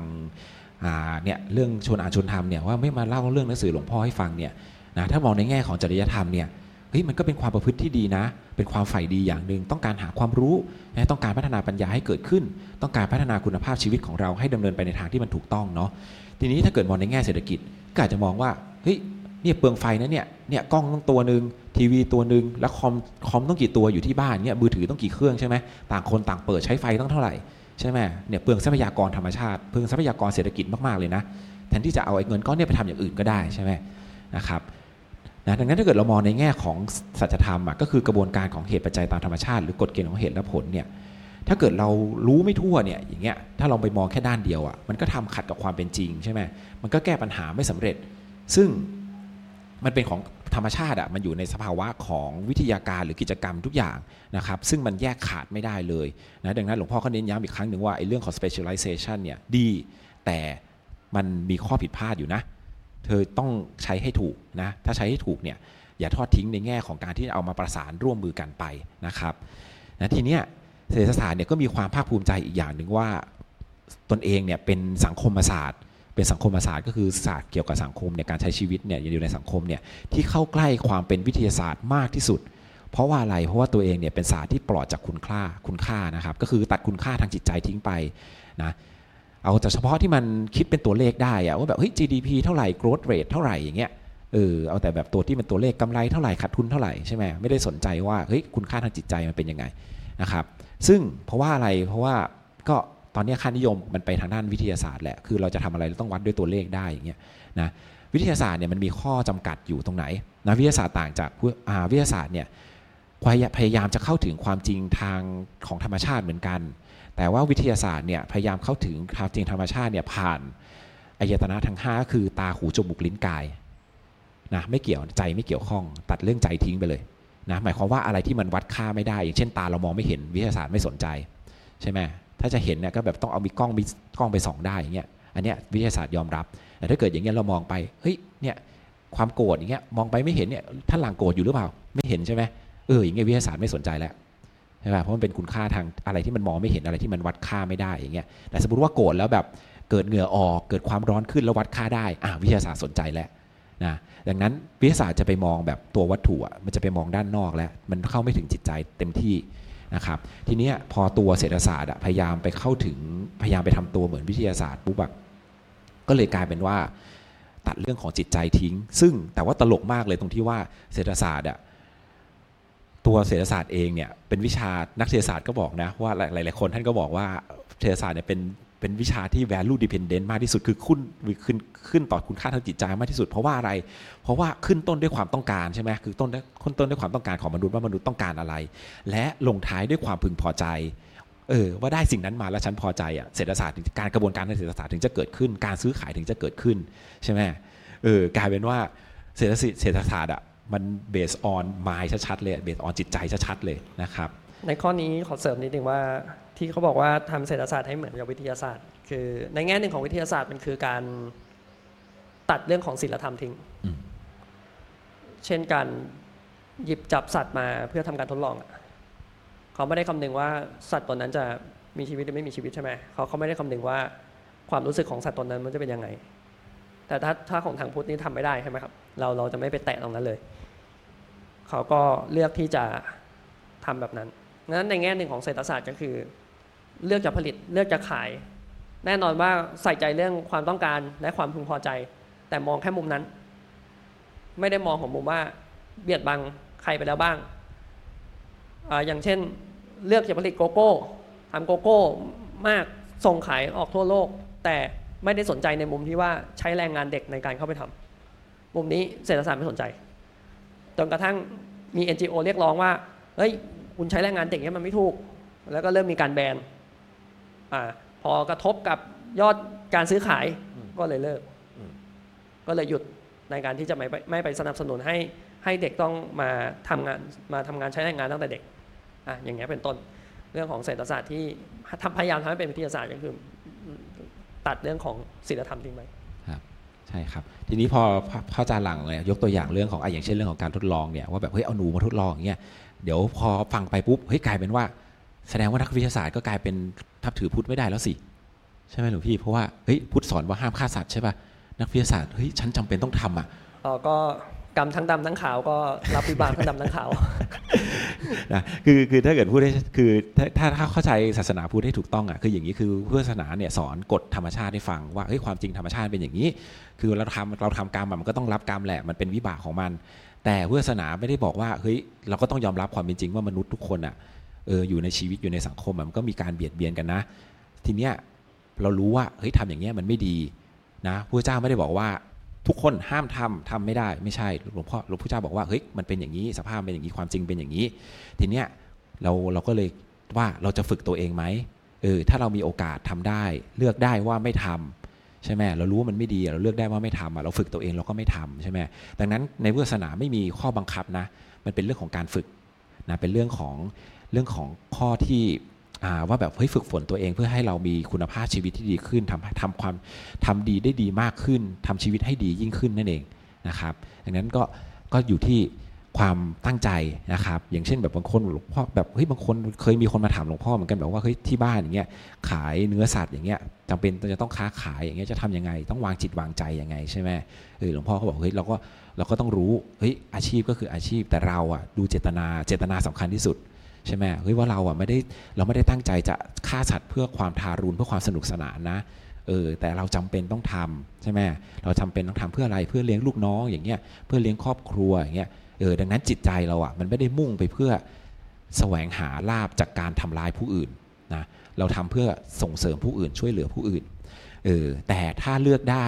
ถ้าไม่ทำได้ก็พยายามอย่าทำดีกว่าเอออย่างนี้นะครับก็พยายามฝึกฝนตัวเองขึ้นมา นะครับเพราะอย่างน้อยอย่างมันจะมากจะน้อยอะมันก็มีผลต่อจิตใจอยู่แล้วใช่ไหมเหมือนเราฆ่าเราฆ่ามดเหยียบบี้มดบี้แมลงอะแรกๆเราก็อาจจะเฉยๆใช่ไหมพอทำไปทำมามันก็จิตใจมันก็เริ่มหยาบกระด้างขึ้น ก็ทำบาปได้มากขึ้นเรื่อยๆนะครับก็เรื่องของเศรษฐศาสตร์เนี่ยหลวงพ่อก็ยกตัวอย่างอีกว่ามันไม่สอดคล้องกับเหตุปัจจัยตามธรรมชาติเพราะว่าอะไรอย่างที่หนึ่งเศรษฐศาสตร์เนี่ยมองกระบวนการเหตุปัจจัยไม่ครบ เพราะว่าเหตุปัจจัยอย่างที่เล่ามาตอนต้นอะว่าจริงๆอะ กฎธรรมชาติอะคือมันมีทุกอย่างอะมันมีเหตุและผลใช่ไหมเหตุแล้วก็เกิดผลแล้วผลก็ไปเป็นเหตุของผลต่อต่อไปเรื่อยๆ จาก 1 ไป 2 ไป 3 ไป 4 ไป 5 ไปเรื่อยๆ แต่เศรษฐศาสตร์อะเวลามองอะเขาชอบมองตัดตอนใช่ไหมอย่างสมมติว่าอะเราดิวลิ่งกันซื้อขายกันอะผมอยากได้ดินสอแท่งหนึ่งผมก็ไปซื้อมาจากร้านขายขายเครื่องเขียน แล้วก็จบมองแค่นั้นเออแล้วก็ไม่ได้มองว่าเฮ้ยร้านขายเครื่องเขียนเนี่ยขายได้แล้วจะเอาเงินไปทำอะไรต่อ เออไม่ได้มองนะก็ไม่ได้มองเสร็จ ไม่ได้มองระบบต่อๆไปก็จะมองเป็นตอนๆไปว่าอ๋อก็จบแค่นี้กิจกรรมทางเศรษฐกิจจบแค่นี้นะครับ อันนี้ก็เป็นปัญหาที่หนึ่งแล้วปัญหาที่สองก็คือเศรษฐศาสตร์เนี่ยแยกแยะองค์ประกอบปัจจัยไม่ทั่วถึงเนาะก็หยิบเอาเฉพาะบางแง่บางส่วนของธรรมชาติมามามองนะครับ อย่างเช่น บริโภคเพื่อคุณค่า หรือบริโภคเพื่ออวดโก้ อย่างที่บอกเมื่อกี้หรือบริโภคเพื่ออร่อย อย่างเงี้ยเศรษฐศาสตร์มองไม่ออกนะเหมือนเมื่อกี้ผมบอกว่า ผมอาจจะไปซื้อ จะไปซื้อเสื้อมาตัวหนึ่งอาจจะซื้อมาใส่เฉยๆก็ได้ หรือจะอาจจะซื้อเพราะว่าเพื่อนใส่ก็เห็นเพื่อนอยากก็เลยอยากได้แบบเพื่อนใช่ไหมหรือว่าอยากแบบเฮ้ยเดี๋ยวจะไปงานราตรีเฮ้ยฉันก็เลยไปซื้อเสื้อตัวนี้มาใส่อย่างเงี้ยอยากได้คุณค่าทางสังคมอย่างเงี้ยเศรษฐศาสตร์ไม่ได้มองถึงขนาดนั้นนะครับจะมองแค่แบบว่าเฮ้ยบริโภคแหละก็คือมีการซื้อขายกันแค่นั้นแหละนะครับ ต่อมานะครับเศรษฐศาสตร์เนี่ยไม่ได้มองแนวขวางนะปัจจัยเนี่ยเหตุปัจจัยไม่ใช่หนึ่งต่อหนึ่งนะไม่ใช่เหตุหนึ่งทำให้เกิดผลหนึ่งนะ การที่จะเกิดผลอย่างหนึ่งเนี่ยอาจจะเกิดจากเหตุปัจจัยหลายอย่างนะครับรวมกันทำให้เกิดผลอย่างหนึ่ง แล้วผลอย่างหนึ่งเนี่ยก็ส่งผลให้เกิดเป็นเหตุของผลอีกหลาย ๆ อย่างนะครับนะของพุทธศาสนาเนี่ยกฎธรรมชาติอะ่ะมันคือปัจจัยอเนกผลอนันต์เนาะใช่ไหมมันก็แบบลิงก์กันไปลิงก์กันมาเต็มไปหมดเลย มันก็โยงกันไปโยงกันมา มีเหตุมีปัจจัยของมัน แล้วก็โยงกันไปเรื่อย ๆ แล้วก็มีแบบหลายตัวเหตุหลายตัวผลหลายตัวไปเรื่อย ๆ นะครับดังนั้นเนี่ยเรื่องของของกฎธรรมชาติมนุษย์ก็เลยบางที รู้สึกว่ามันเหนื่อยแบบยากที่แบบเฮ้ยจะไปค้นหาทุกอย่างเนาะ specialization ก็มาช่วยตรงจุดนี้แหละเฮ้ยมาดูว่าเฮ้ยเหตุปัจจัยที่มันลิงก์กันมันลิงก์กันยังไงนะครับแต่ทีนี้เนี่ยพอมัน specialization ใช่ไหมมันก็เลยมองไม่ได้มองแนวขวางเนาะแบบเนี่ยอย่างอย่างหลวงพ่อหลวงพี่เคยยกตัวอย่างไว้ตอนต้นว่าการแปลสภาพอย่างเงี้ยการที่เราจะปลูกข้าวใช่ไหมจะได้ข้าวมาได้ข้าวมาเม็ดหนึ่งอะ เออมันต้องใช้อะไรบ้าง มันต้องมีทั้งน้ำทั้งดิน ทั้งปุ๋ยใช่ไหมสภาพอากาศแวดล้อมใช่ไหมกว่ามันจะโตขึ้นมาใช่ไหมเฮ้ยมันทำมันทำลายอะไรไปบ้างใช่ไหมเออการสร้างขึ้นมาการสร้างสิ่งหนึ่งอะการแปลสภาพอะมันคือการเปลี่ยนจากสิ่งสิ่งหนึ่งให้เป็นอีกสิ่งหนึ่งมันก็คือการทำลายของเก่านะทำให้เกิดของใหม่ขึ้นมาใช่ไหมซึ่งพอมนุษย์มองไม่ทั่วใช่ไหมก็กลายเป็นว่า ไปอาจจะไปทำลายระบบนิเวศได้ อย่างเช่นเรื่องของการขุดน้ำมันมาใช้เยอะๆใช่ไหมแล้วปล่อยคาร์บอนไดออกไซด์เยอะๆใช่ไหมกลายเป็นว่าทำให้อากาศเสีย แล้วไปทำลายระบบนิเวศทำให้มนุษย์สามารถไม่สามารถอยู่อาศัยในโลกได้เองนะก็อาจจะเป็นไปได้เช่นเดียวกันนะครับหรือว่าทำให้โลกร้อนน้ำแข็งขั้วโลกละลายใช่ไหมสัตว์ขั้วโลกก็อยู่ไม่ได้อย่างเงี้ยเออหรือว่าน้ำเดี๋ยวน้ำก็จะยกตัวสูงขึ้นทำให้แผ่นดินมนุษย์เหลือน้อยลงใช่ไหมทรัพยากรก็ลดลงไปอีกนะครับมันก็เป็นวงเวียนวัฏจักรเป็นไซเคิลของมันนะครับทีนี้ก็คือพูดง่ายๆว่า ตรงหน้าเนี่ยก็มองไม่ก็ตัดตอนมองมาแค่ส่วนเดียว ด้านข้าง ด้านในก็มองไม่ชัดเจนว่าข้างในมีอะไรบ้างไอ้ที่ตัดมาแล้วไอ้ข้างในก็มองไม่ทั่วว่ามีอะไรบ้างไอ้ด้านข้างก็ไม่มองนะครับ ดังนั้นไอ้คำว่าวิทยาศาสตร์ของเศรษฐศาสตร์ในปัจจุบันน่ะมันก็เลยไม่สามารถทำวิทยาพูดง่ายๆก็คือเศรษฐศาสตร์ไม่สามารถทำตัวเป็นวิทยาศาสตร์แล้วจะทำให้ระบบชีวิตของมนุษย์เนี่ยมันสมบูรณ์ได้นะครับนะเพราะว่าเหตุนี้แหละนะครับ และทีนี้เนี่ยด้วยความที่เศรษฐศาสตร์เนี่ยมองเหตุปัจจัยของธรรมชาติไม่ตรงนะมองเหตุกับผลไม่ตรงบางทีเนี่ยมองไม่ชัดนะไม่เข้าใจว่าจริงๆไอ้ผลน่ะมันเกิดจากเหตุอะไรบ้างนะก็เลยทำถึงเป้าหมายที่ต้องการไม่ได้นะครับ อย่างเช่นบอกว่าเราความต้องการของคนให้มาก แล้วคนจะทำงานมากขึ้น การพัฒนาประเทศชาติก็จะสำเร็จนะแต่ว่าเกิดอะไรขึ้น พอมาเจอประเทศไทยใช่ไหมคนอยากได้ของเสพแต่นักเศรษฐศาสตร์เนี่ย นักเศรษฐศาสตร์การเมืองอะอยากได้อยากให้คนทำงานใช่ไหมเลยเราให้คนอยากได้ของเสพเยอะๆแต่พอคนอยากได้ของเสพอะมันไม่ได้อยากทำงานไงใช่ป่ะเออความหมายมันตรงกันข้ามกันอะมันมันแบบมันไม่ใช่ว่ามันอะยกตัวอย่างเนาะอย่างเช่น อยากให้พื้นสะอาดใช่ไหมเราก็เลยจ้างพนักงานมาทำความสะอาดใช่ไหมก็เลยตั้งเงื่อนไขขึ้นมาว่าอ่าต้องทำงานทำความสะอาดนะ แล้วเดี๋ยวจะได้เงินนะครับพูดง่ายๆก็คือไปเร้าความต้องการเงินของของของ ลูกจ้างทำความสะอาดนั่นแหละนะครับพอไปเร้าความต้องการเงินของเขาขึ้นมาเนี่ยเกิดอะไรขึ้น พนักงานเนี่ยก็อยากได้เงินเลยมาทำความสะอาดใช่ป่ะแต่ในความเป็นจริงเกิดอะไร ถ้าเกิดเลี่ยงได้ก็จะเลี่ยงใช่ไหมแต่ให้ได้เงินมานะ ถ้าเลี่ยงได้ก็จะเลี่ยงอย่าสมมติว่าได้เงินทุกเดือนอย่างเงี้ยใช่ไหมไม่มีคนมาตรวจใช่ป่ะเออเราก็ทำบ้างไม่ทำบ้างเดี๋ยวจบเดือนเราก็ได้เงินเดือนใช่ไหมนะครับหรือว่าถ้าเกิดแบบต้องการเงินมากเข้าไปแบบมาก ๆ เยอะ ๆ แบบแล้วเงินที่มันได้มามันไม่พออะก็ทุจริต นะก็ลักก็ป้นก็กู้ใช่ไหมก็ไปขโมยเขาไปลักมาหรือว่าไปโกงเข้ามาเนาะอย่างอย่างช่วงนี้ก็มีข่าวดังเรื่องหุ้นนะเนาะเนี่ยก็ไปโป๊กป้นไปโกงเข้ามาใช่ไหมคนก็เดือดร้อนกันเป็นแถวเลยนะครับหรือว่าทำงานแต่ไม่มีคุณภาพนะเพราะว่าจำใจทำใช่ไหมก็ทำให้มันแบบพอผ่านๆไปใช่ไหมแบบทำความสะอาดอะก็แบบทำให้มันผิวๆอะให้แบบให้คนเดินผ่านมาบอกมองไม่เห็นแต่จริงๆอาจจะสกปรกอยู่ก็ได้นะใช่ไหมนะครับทีนี้เนี่ยการเร้าตัณหาเพื่อให้ ประเทศชาติพัฒนาเนี่ยมันก็เลยกลับกลายเป็นตรงกันข้ามใช่ไหมกลายเป็นทำให้คนเนี่ยกลับอยากได้สิ่งเสพฟุ่มเฟือยแทน แล้วก็ไม่มีความรักการทำงานเลยนะพยายามหาทางลัดต่างๆ อย่างเช่น ไปกู้หนี้ยืมสินมา หรือว่าทำการทุจริต หรือว่าลักขโมยมา หรือว่าทำอาชญากรรมต่างๆนะกลายเป็นว่าไอการที่อยากจะให้พัฒนาเนี่ยกลายเป็นแบบขัดขวางความการเจริญเติบโตแทนใช่ไหมเพราะว่าพอไปทำอย่างเงี้ยสังคมก็ไม่เรียบร้อยแล้วสังคมไม่สงบสุขแล้วใช่ไหมการทำงานก็ได้ไม่ผลดีแล้วใช่ไหมสมมติว่าแบบมีโจรป้นมากอย่างเงี้ย เราจะไปส่งของอย่างเงี้ยเราก็ส่งของไม่ได้ใช่ไหมเออกลัวไปโดนดักป้นกลางทางอย่างเงี้ยใช่ไหมมันก็ทำไม่ได้แล้ว ประเทศชาติไม่มีความเรียบร้อยแล้วนะครับดังนั้นการพัฒนามันก็ยิ่งแย่ลงอะดังนั้นเศรษฐศาสตร์เนี่ยมันก็เลยเป็นความมันเป็นวิทยาศาสตร์เป็นไปไม่ได้อะเพราะว่าในแง่ของสัจธรรมอะมันมองไม่ตรง มองไม่ตรงกับเหตุนะครับเหตุกับผลต้องตรงกันเนาะสัจธรรมก็คือเหตุกับผลต้องตรงกันเนาะทำความสะอาดพื้นเพราะว่าอยากให้พื้นสะอาดใช่ไหม พอคนไปทำงานความสะอาดพื้นเพราะอยากได้เงินน่ะเหตุกับผลไม่ตรงกันแล้ว มันก็มีทางบิดเบี้ยวของมันไปได้นะครับ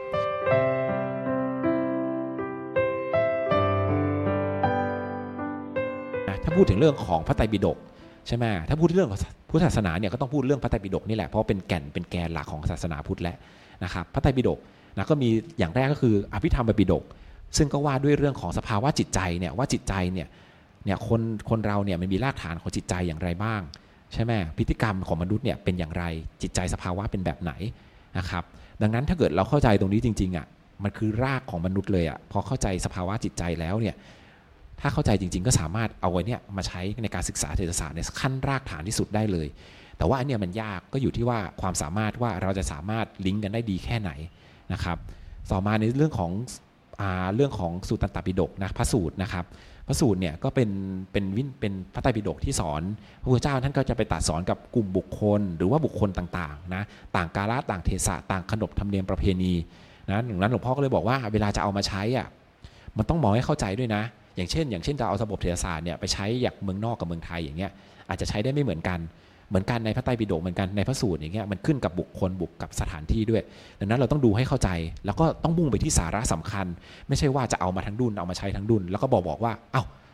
ในพระไตรปิฎกสอนอย่างเงี้ยทำไมทำจริงไม่ได้อ่าไม่ได้มันก็ต้องรู้ว่าอ๋อท่านไปสอนกับคนกลุ่มนี้ มีวัฒนธรรมมี culture แบบนี้ เลยสอนแบบนี้นะครับมันก็จะได้ผลกับคนกลุ่มนี้ อาจจะเอามาสอนกับคนกลุ่มนี้ไม่ได้เหมือนกันนะครับทีนี้ในเรื่องของวินัยปิฎกเนี่ยก็อันเนี้ยสำคัญที่สุดแล้วนะ ว่าด้วยเรื่องของการจัดระเบียบชีวิต ระเบียบสังคมนะระบบเศรษฐกิจของสำหรับของชุมชนที่เรียกว่าสงฆ์นะซึ่งหลวงพ่อก็บอกว่าจริงๆเนี่ยพระเจ้าท่านตั้งใจว่าจะให้เป็นสังคมตัวอย่างสำหรับการใช้ชีวิตของมนุษย์เลยด้วยซ้ำเนาะว่าเนี่ยเออว่าควรจะใช้ชีวิตอย่างไรนะครับอ่าไม่ได้บอกว่าต้องทุกคนต้องบวชนะหมายความว่าเป็นแค่ตัวอย่างเฉยว่าอ๋อบางทีเราสงสัยว่าเฮ้ยคนเรามันจำเป็นต้องบริโภคมากไหมเราก็จะไปดูว่าอ๋อมาดูมาดูระเบียบวินัยของพระใช่ไหม อย่างเงี้ยว่าพระอ่าท่านก็ให้ใช้แต่พอดี ใช้แต่ความจำเป็น ใช้ตามคุณค่าแท้ของมันอย่างเงี้ยนะเราก็จะเห็นตัวอย่างว่าอ๋ออย่างนี้เราก็รู้แล้วว่าชีวิตเราต้องตอบโจทย์คุณค่าแท้ให้ได้ก่อนนะแล้วค่อยไปตอบโจทย์คุณค่าทางสังคมนะ ว่าเอ้ยต้องใช้เพื่อสังคมแบบไหนนะไม่ใช่เอาสังคมมาตั้งไว้ก่อน แล้วก็ลืมไปเลยว่าคุณค่าแท้ที่แท้จริงอย่างเงี้ยว่าการบริโภคหรือว่าการใส่เสื้อผ้าของเราเนี่ยเราต้องใช้เพื่ออะไรนะครับนะก็ในในในวินัยปิฎกเนี่ยมีหลักในการ ประกอบอาชีพนะเริ่มต้นมาเนี่ยก็สอนตั้งแต่แรกเลยว่าจะทำยังไงเนี่ยจะทำยังไงให้ภิกษุเนี่ยมีชีวิตอยู่ได้ใช่ไหมเพื่อจะให้เป็นหลักประกันว่าให้มีชีวิตอยู่ในสังคมสงฆ์ได้ ต่อจากนั้นก็สอนว่าจะใช้ปัจจัย4ยังไงนะเพื่อให้อุดหนุนในการอยู่อาศัยเนี่ยให้มันอยู่ด้วยกันด้วยดี ไม่ทะเลาะวิวาทไม่ขัดแย้งไม่แย่งชิงกันนะครับ แล้วก็เอาปัจจัย4เนี่ยเป็นเครื่องเครื่องเกื้อหนุน ในการฝึกฝนพัฒนาตนตามไตรสิกขาคือตามมรรคนั่นเอง นะครับแล้วก็เมื่อได้ได้ได้ความรู้ได้ธรรมะมาแล้วเนี่ยก็เอามาสั่งสอนเผยแพร่นะมาสอนผู้อื่น เพื่อมาให้ผู้อื่นได้เข้าใจมีปัญญามากขึ้นนะครับ อันนี้ก็คือระบบของของสังฆะนั่นเองนะครับเดี๋ยวย้อนย้อนไปนิดหนึ่งตรงเรื่องของคุณค่าแท้เนี่ยครับ คุณค่าแท้เนี่ยจะเห็นได้แท้จริงๆเนี่ยมันอยู่ที่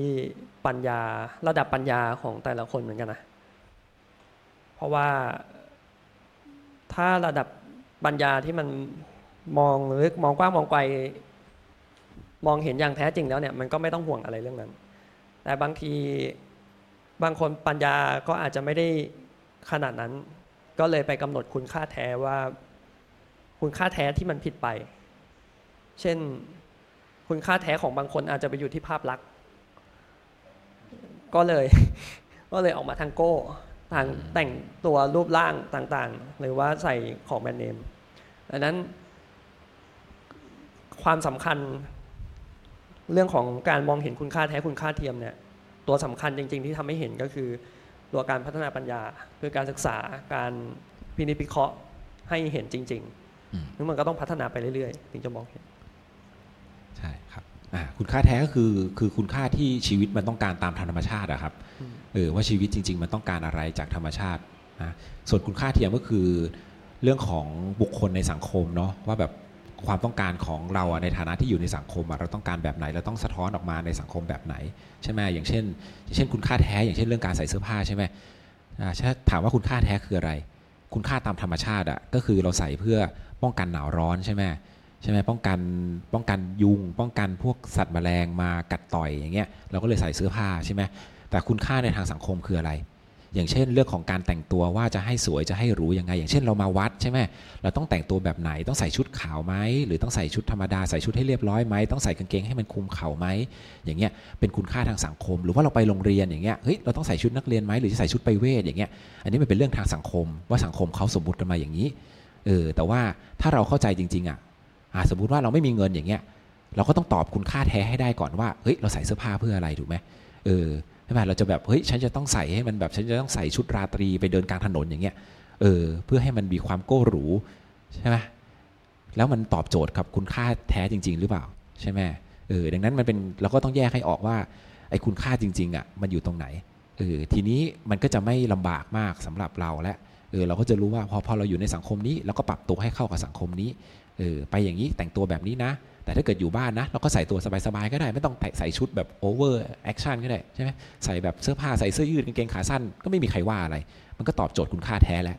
แต่ออกไปสังคมข้างนอกเราก็ต้องรู้ว่าอ๋อสังคมอย่างนี้เขามีค่านิยมแบบนี้นะเออเราก็ต้องทำให้มันถูกต้องตามค่านิยมของสังคมนั่นเองนะครับนะไอ้เรื่องของค่านิยมทางสังคมมันก็เป็นมันเขาเรียกว่าเป็นกฎสมมุติของมนุษย์นะเนาะเออก็แล้วแต่ว่ามนุษย์ ประเทศนี้เขาถือกันยังไง สังคมนี้ก็ถือกันยังไง อยู่เมืองไทยใส่ชุดไทย อยู่เมืองนอกใส่ชุดสูทอยู่อินเดียใส่ชุดอาหรับอย่างเงี้ยใช่ไหมเราก็ว่ากันไปใช่ไหมเออมันก็ตามสังคมนะครับพอมาทีนี้มันก็จะไม่ต้องมานั่งเถียงกันแล้วนะก็ต่อมานะก็เรื่องของจริงๆเนี่ยเรื่องของวินัยเนี่ยก็จะมีเรื่องเยอะมากเลยนะครับเรื่องของวินัยเนี่ยหลวงพ่อบอกว่าประมาณวินัยปิฎกเนี่ยประมาณ 60-70%เนี่ยเป็นเรื่องเกี่ยวกับ การบริหารปัจจัย4นี่แหละนะครับดังนั้นพุทธศาสนาเนี่ยจริงๆให้ความสำคัญกับเรื่องปัจจัย4มากๆเลยนะต้องใช้ให้เป็นนะว่าแบบเฮ้ยจะใช้เนี่ยอย่างอินทรียสังวรศีเนี่ยก็ต้องรู้ว่าตาหูจมูกลิ้นกายใจเนี่ยต้องใช้ให้เป็นนะ ใช้อย่างไม่ฟุ่มเฟือยนะ ทีนี้เราก็พอไม่ฟุ่มเฟือยมันก็เหลือใช่ไหมเหลือก็เอาไปเอาเวลาไปทำอย่างอื่นได้นะครับ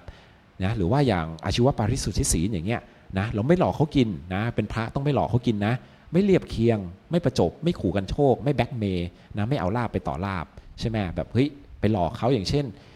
ขายเครื่องรางของขลังอย่างเงี้ยเอ้ยมาบูชาผมเยอะๆใช่ไหมแล้วทีเนี้ยคุณจะได้ลาบสกการะจากเรานะ อันนี้ก็ไม่ใช่อาชีวปริสุทธิศีลแหละใช่ไหมนี่ก็คือการหลอกเขากินนั่นแหละนะครับนะก็ต่อมาเรื่องของปัจจัยสันนิสิสีเนาะก็คือทำยังไงจะใช้ปัจจัย 4 ให้มันเกิดคุณค่าแท้ที่แท้จริงนะครับจะให้ไม่ไม่เกิดทำให้มันเกิดคุณภาพชีวิตที่แท้จริงนะ ทีนี้ก็มาถึงเรื่องของหลักธรรมเนาะหลักธรรมที่มันเกี่ยวข้องว่าทางพุทธศาสนาเนี่ยสอนหลักธรรมที่จะเอาไปใช้เกี่ยวกับเรื่องของเศรษฐศาสตร์เนี่ยยังไงบ้างนะก็มีเรื่องแรกสุดเลยก็คือเรื่องของทิฏฐธรรมมิกถประโยชน์นะส่วนใหญ่เราจะคุ้นเคยกันดี เรื่องของอุอากาสะใช่ไหมครับนะมีอะไรบ้างอย่างแรกสุดก็คือ ขยันหมั่นเพียรนนะรู้จักใช้ปัญญาไต่ตรอง พิจารณาหาวิธีแยบคายในการทำงาน มีความคิดริเริ่มสร้างสรรค์ รู้จักจัด รู้จักทำ รู้จักดำเนินการในด้านเศรษฐกิจเนาะทำงานประกอบอาชีพให้ได้ผลดีเนาะมีความคิดสร้างสรรค์ทำงานให้มันดีอะว่าอย่างนั้นแหละนะครับต่อมาอารักขาสัมปทาเนาะก็คือได้มาแล้วก็ต้องรู้จักรักษาเนาะสามารถคุ้มครองทรัพย์สินที่เราได้มาไม่ให้มันสูญเสียให้มันพินาศไปนะครับให้มันแบบหายไปตามวิธีแบบแหล่งมั่วสุมต่างๆเงี้ยไปกินเหล้าเมายาอะไรเงี้ยก็แสดงว่ารักษาไม่เป็นนะครับ ต่อมากัลยาณมิตรตาเนาะก็รู้จักคบคนดีนะรู้จักคบกัลยาณมิตร นะที่จะช่วยให้เราก้าวหน้าในอาชีพนั้นๆ ให้เราเราเห็นช่องทางเห็นโอกาสในการประกอบอาชีพที่ดีขึ้นนะครับหรือว่าให้ทันต่อเหตุการณ์บ้านเมืองเหตุการณ์เศรษฐกิจเหตุการณ์สังคม รู้จักปฏิบัติต่อทรัพย์ของตัวเองได้อย่างถูกต้องเนาะไม่ใช่มีเพื่อนแล้วก็พาไปใช้จ่ายสุรุ่ยสุร่ายเนาะไปเอาไปช้อปปิ้งกันไปเที่ยวกันไปร่าเริงกัน แล้วสุดท้ายกลับมาไม่มีเงินอย่างเงี้ยนะอันนี้ก็คือมิตรไม่ดีนะครับนะก็เนี่ยก็จะทำให้ทรัพย์มันก็หดหายไปเรื่อยๆ ถ้าเกิดเรามีมิตรไม่ดี ต่อมา สมชีวิตาก็คือความเป็นอยู่อย่างพอดีเนาะอยู่อย่างสมดุลคือเลี้ยงชีพแต่พอดีไม่ให้มันฝืดเคือง ไม่ให้รายได้เนี่ยมัน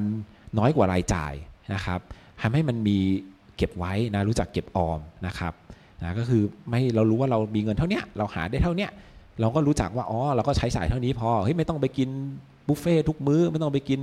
อาหารญี่ปุ่นทุกมื้อก็ได้ เออ เรากินนานๆทีกินที่ให้มันสมกับชีวิตที่เราหามาได้นิดนึงนะเราก็ไม่เดือดร้อนนะครับ นะลงแล้วก็จะมีหลักธรรมต่อมาอีก เรื่องของโพวิภาค4นะครับนะก็สอนวิธีการแบ่งทรัพย์เป็น 4 ส่วนด้วยกันนะสมมติว่าเราได้เงินก้อนหนึ่งมาเราได้เงินเดือนมาก้อนหนึ่งอย่างเงี้ยหรือว่าเราไปค้าขายธุรกิจได้มาก้อนหนึ่งเราจะจัดสรรเงินยังไงบ้างนะก็มีอยู่ 4 ส่วนด้วยกัน อย่างแรกเก็บไว้ก่อนเลย อันนี้สำคัญมากนะครับนะก็คือส่วนแรกส่วนที่ 1 ใช้ในการบริโภค เลี้ยงตนเองให้เป็นสุข เลี้ยงดูครอบครัว เลี้ยงอ่าแล้วก็ ใช้ในการทำความดี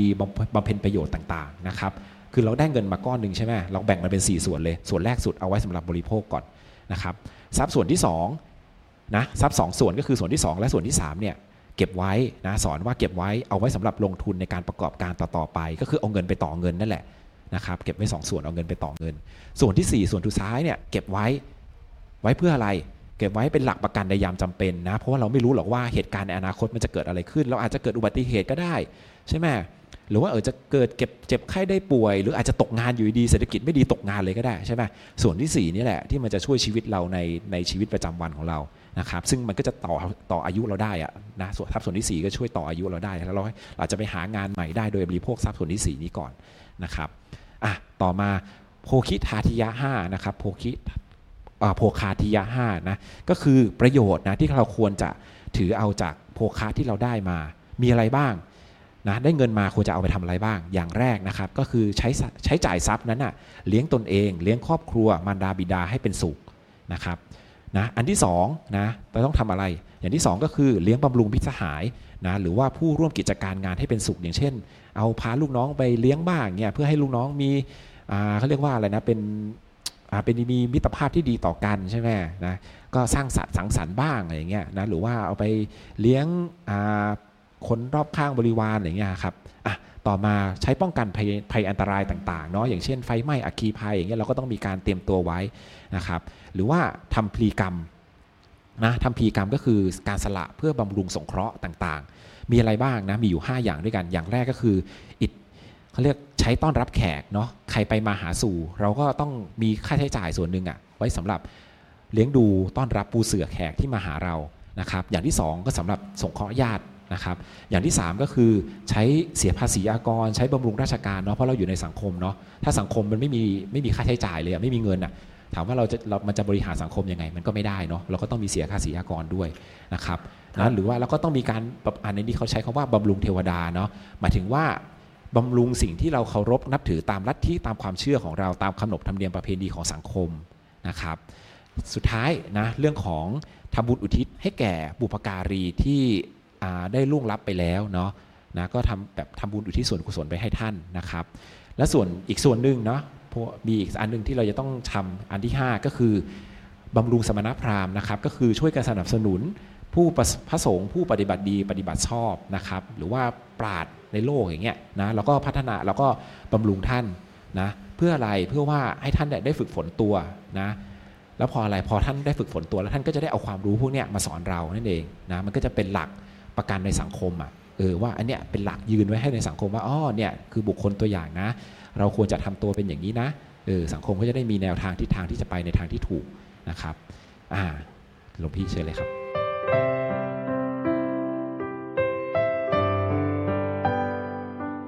ก็ถามเลยถามถามทิศเลยว่า อ่านมาถึงขนาดเนี้ยคิดว่าเงินทองสำคัญไหมสำคัญมากหลวงพี่ มันแบบขาดลองลองไม่มีตังค์ดูสิเออโอ้โหมหาศาลเลยอะลึกเรื่องจะมาหาเราแบบแล้วเราก็หลีกเลี่ยงไม่ได้ด้วยนะเพราะว่าตอนนี้มันทุกอย่างมันก็เป็นเงินเป็นทองไปหมดเลยเนาะ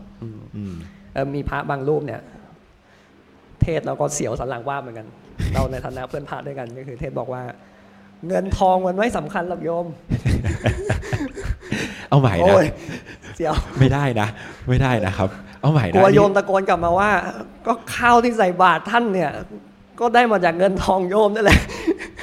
ไม่เอาใหม่เอาใหม่อันนี้เข้าใจผิดเลย อย่างที่บอกอะพระพุทธศาสนาเนี่ยให้ความสำคัญกับเรื่องเศรษฐกิจ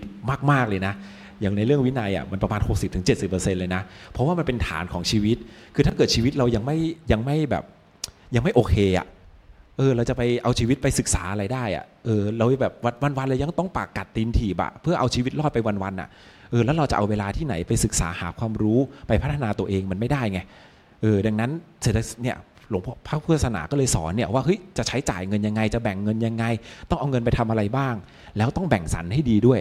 เออถ้าแบ่งสรรไม่ดีแล้วมันช็อตขึ้นมา ชิบหายมากเลยครับ มันแบบชีวิตคุณจะเน่ามากอะ่ะเออ เหมือนเราไปอย่างเงี้ยเราแบบติดหนี้บัตรเครดิตอย่างเงี้ยแค่แบบเอาเงินไปโปะบัตรเครดิตก็ตายแล้วอะ่ะเออแล้วถามว่าชีวิตเราจะไปเจริญยังไงอะ่ะมันไม่ได้ไงเออมันก็เลยเนี่ยต้องสอนวิธีการว่าเฮ้ยแบ่งเงินยังไง เอาไปใช้ยังไงไอ้เงินไอ้ไอ้หนึ่งในสี่ส่วนอะมันคุมเรื่องของการบริโภคเรื่องของการใช้จ่ายหมดเลยนะเออเราเราสามารถ cover มันได้ไหมอะและอีสองส่วนที่เราต้องเอาไปใช้ต่อยอดอะเรามีหรือเปล่า ถ้าตอนเนี้ยเราได้เงินมาสมมติว่าเดือนหนึ่งเราได้มาละ เราได้มาสองหมื่นเอาหมื่นห้าหมื่นหกอย่างเงี้ย แล้วเราใช้จ่ายหมดเลยอะทั้งเดือนอะเออหมดเกลี้ยงเลย แล้วเดือนหน้าเกิดตกงานขึ้นมา ตาย ใช่ไหมเออใช่ไหมทีนี้เราก็มันก็เลยสอนว่าเราต้องแบ่งแบ่งสิสี่ส่วนอะแบ่งไปไอ้หนึ่งในสี่ส่วนคุณเอาไปใช้นะ คุณเอาไปบริหารชีวิตให้ดีนะ อีกสองส่วนน่ะเอาไปต่อยอดให้ได้นะ อีกส่วนหนึ่งเก็บไว้นะอ่าทีนี้พอเราตกงานแล้วก็เป็นยังไงก็ไม่เป็นไรก็ยังพอมีเหลืออยู่ ยังใช้ชีวิตรอดไปได้อีกเดือนหนึ่งแน่ๆใช่ไหมเออแล้วก็ หางานรีบหางานใหม่แล้วก็ทำใช่ไหมเอาเงินไอ้สองส่วนที่เอาเงินไปลงทุนมาก็ได้เงินมาวนกลับมาอีก มันก็ขยายต่อยอดไปเรื่อยๆเรื่อยๆเรื่อยๆแต่ถามว่ามันยากในตอนต้นนะ มันยากมากเลย ใช่ไหมมันมันลองใจอะวัดใจกันมากๆเลยว่าแบบเฮ้ยอดทนได้ไหมเฮ้ยประหยัดได้ไหมเฮ้ยไม่เอาได้ไหมเอาแค่พอดีได้ไหมเออใช่ไหมดังนั้นก็ต้องพยายามนะครับแต่ว่าก็ต้องไม่สับสนถ้าได้ยินพุทธพจน์ที่บอกว่า ปัญญาแลประเสริฐกว่าทรัพย์นะฮะเราอืมเราต้องเข้าใจว่าคือทรัพย์นั้นก็สำคัญแต่ว่าขั้นกว่าของทรัพย์ก็มีอยู่ เพราะไม่งั้นมันก็จะถ้าเราไม่มีปัญญาในการดูแลจัดสรรทรัพย์ เราก็จะกลายเป็นทาสของทรัพย์เราจะเครียดปวดหัวทุกวี่ทุกวัน เพราะเราไม่สามารถจัดสรรมันได้แยกแยะมันได้แล้วใช้มันให้เกิดประโยชน์ได้นั่นเองเนาะนะครับไปต่อนะฮะทิศฮะครับ ก็จริงๆมันมีอีกอันหนึ่งที่อยากจะพูดเหลือครึ่งชั่วโมงแล้วนะครับ ก็ เอาเป็นว่าหลักๆเนี่ยก็เรื่องของคุณค่าแค่คุณค่าเทียมนี่แหละนะครับในการบริโภคเนี่ยก็คือเราต้องศึกษานั่นแหละ เราต้องศึกษาเหตุปัจจัยให้มันชัดเจนว่ากฎธรรมชาติมันมาอย่างนี้ พอเราเข้าใจกฎธรรมชาติแล้วเราก็จะรู้ว่า requirement ความต้องการของชีวิตจริงๆอะมันเป็นยังไงมันแค่ไหน พอเราได้เบสพื้นฐานมาแล้วนะครับแล้วเราก็เอาไอ้เบสพื้นฐานเนี่ยมาต่อยอดอีกทีหนึ่งว่าสังคม require แบบไหน แล้วเราก็ทำให้มันเหมาะกับสังคมนั้นๆ โดยที่ไม่ลืมตัวฐานของมันใช่ไหมเนี่ยทีเนี้ยพอเราได้ฐานน่ะ ชีวิตเราจะง่ายขึ้นเยอะแล้วเออว่าเฮ้ยกินแค่นี้พอนะ วันหนึ่งเรากินแค่นี้พอนะ วันหนึ่งเราใช้จ่ายแค่นี้พอนะ วันหนึ่งเราแต่งตัวแค่นี้พอนะ แล้วที่เหลือก็จะเป็นเรื่องของสังคมแล้วมีก็ใช้ไม่มีก็ไม่ต้องใช้เขาว่าอย่างนั้นนะครับ แต่ก็ต้องเก็บเหลือไว้ใช้ในอนาคตด้วยนะครับอะทีนี้ เดี๋ยวไปลงลึกมากเกินไป เดี๋ยวโยมจะที่เข้าฟังเขาก็จะรู้สึกไม่อยากอ่าน เพราะว่าเราบอกเขาไปหมดแล้ว ใช่ใช่ใช่เราเราลอง เอาง่ายๆอย่างนี้เลยว่า เล่มนี้ให้อะไรที่พิเศษกว่าเล่มอื่น เล่มนี้ให้อะไรที่พิเศษกับเล่มเออแบอื่บนแบบที่ทิศทิศอ่านเราทิศได้เลยครับคือเล่มนี้มันเป็นเล่มแรกเลยที่หลวงพ่อเขียนเล่มอื่นมันเป็นเล่มหลัง ดังนั้นเล่มเนี้ยมันก็เลยไปเป็นฐานของเล่มอื่นเอาอย่างนี้เลยเหรอใช่ครับ คือพอไปพูดเล่มอื่นอะมันก็เลยกลายเป็นว่าเล่มเนี้ยมันถูก cover ไปหมดแล้ว อ๋ออ๋ออ๋อใช่แล้วพอเล่มเนี้ยเล่มนี้จะพูดเรื่องของหลักหลักพุทธเยอะ แต่ว่าเล่มอื่นจะพูดน้อย ก็จะไปพูดเรื่องของการนำไปใช้แล้วแต่เล่มเนี้ยเพราะว่าเป็นเล่มแรก เล่มแรกๆเลย หลวงพ่อก็จะยกหลักของพุทธศาสนามาให้ว่าอ๋อต้องหวังบังอย่างนี้นะแทมอย่างนี้นะ แบ่งอย่างนี้นะ ปัจจัยเป็นอย่างนี้นะ ที่ต่างจากเล่มอื่นคือตรงนี้ แล้วแล้วแล้วมีแบบส่วนไหนที่แบบอ่านแล้วแบบว้าวเลยไหมว้าวใช่เลยนะเพราะเล่มอ่านมาหลายเล่มแล้วแหละผมก็เลยเริ่มเล่มนี้ก็เลยแบบรู้สึกว่ามันอยู่ในเล่มอื่นแล้วก็เลยเริ่มชินเชื่อเลยชินอ่านเยอะก็เลยเกินไม่ค่อยว้าวเท่าไหร่นะครับอะเอาเป็นแต่แต่ว่าแต่เล่มนี้หลวงพี่มีส่วนที่ว้าวนะอ่าครับผมคือส่วนที่ว้าวก็คือว่าหนึ่งคือไม่ปฏิเสธเงินทอง อย่างที่ถามไปเมื่อกี้ใช่คือใช่ไม่ใช่ปฏิเสธเงินทอง อันนี้มองตามความเป็นจริงของสภาพปัจจุบันที่ระบบทุนนิยมมันแผ่เข้ามาในทุกส่วน แล้วก็เห็นว่าในเมื่อกระแสมันเป็นอย่างนี้เนี่ยจะอยู่กับมันได้ก็ต้องรู้จักวิธีเล่นล้อกับมัน ซึ่งก็มองเงินทองเป็นปัจจัยส่วนหนึ่งในการที่ทำให้ชีวิตมีความสุข บวกกับเป็นฐานให้ชีวิตดำเนินต่อไปได้ พัฒนาอะไรต่อได้ ดังจะเห็นได้ว่าพอคนมีทุนระดับหนึ่งมีทุนมากมีทุนเหลือเนี่ยมันก็จะใช้มันจะมีเวลาไปด้วย ในการที่จะทำอย่างอื่นไปด้วย และอย่างที่สามเนี่ยที่ชอบก็คือว่า ไม่มองเรื่องของเศรษฐศาสตร์เป็นแค่การซื้อขาย แต่มันมันคือมันคือกิจกรรมกิจกรรมหนึ่ง ที่เข้าไปมีผลต่อชีวิตมาก แล้วใช้เป็นเครื่องพัฒนาชีวิตได้ไอตัวไอตัวเนี้ยที่ชอบ ใช่ครับเนี่ยคือคือบางทีมนุษย์มนุษย์เนี่ย ถ้าพูดให้ชัดเลยเนี่ยมนุษย์บางทีสับสนเรื่องของของเรื่องของตัวเงินกับเรื่องของของใช่ไหม